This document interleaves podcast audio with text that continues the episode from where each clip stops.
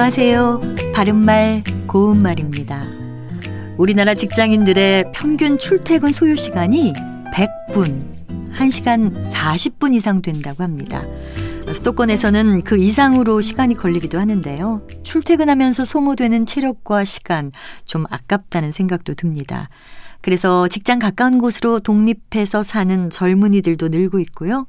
또 1인 가구가 많아지다 보니까 그에 따라 원룸으로 된 작은 주거 형태가 점점 늘고 있다고 합니다. 원룸이란 건 방 하나에 침실, 거실, 주방을 겸할 수 있게 설계돼서 방 하나에 모든 시설이 갖춰진 공간을 말하죠. 아, 그런데 이 원룸을 원룸이나 원룸이라고 발음하는 분들이 있습니다. 일반적으로 우리말에서 니은과 리을이 만날 때는 니은이 리을로 바뀌어서 원리, 신라처럼 발음됩니다. 하지만 이것은 우리말에서 나타나는 현상이고요.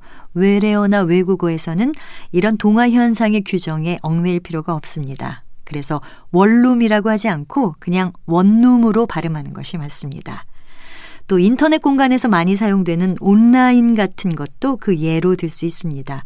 이 경우에도 동화 현상을 적용해서 온라인이라고 발음하지 않고요. 그저 온라인으로 발음합니다. 바른말 고운말 아나운서 변희영이었습니다.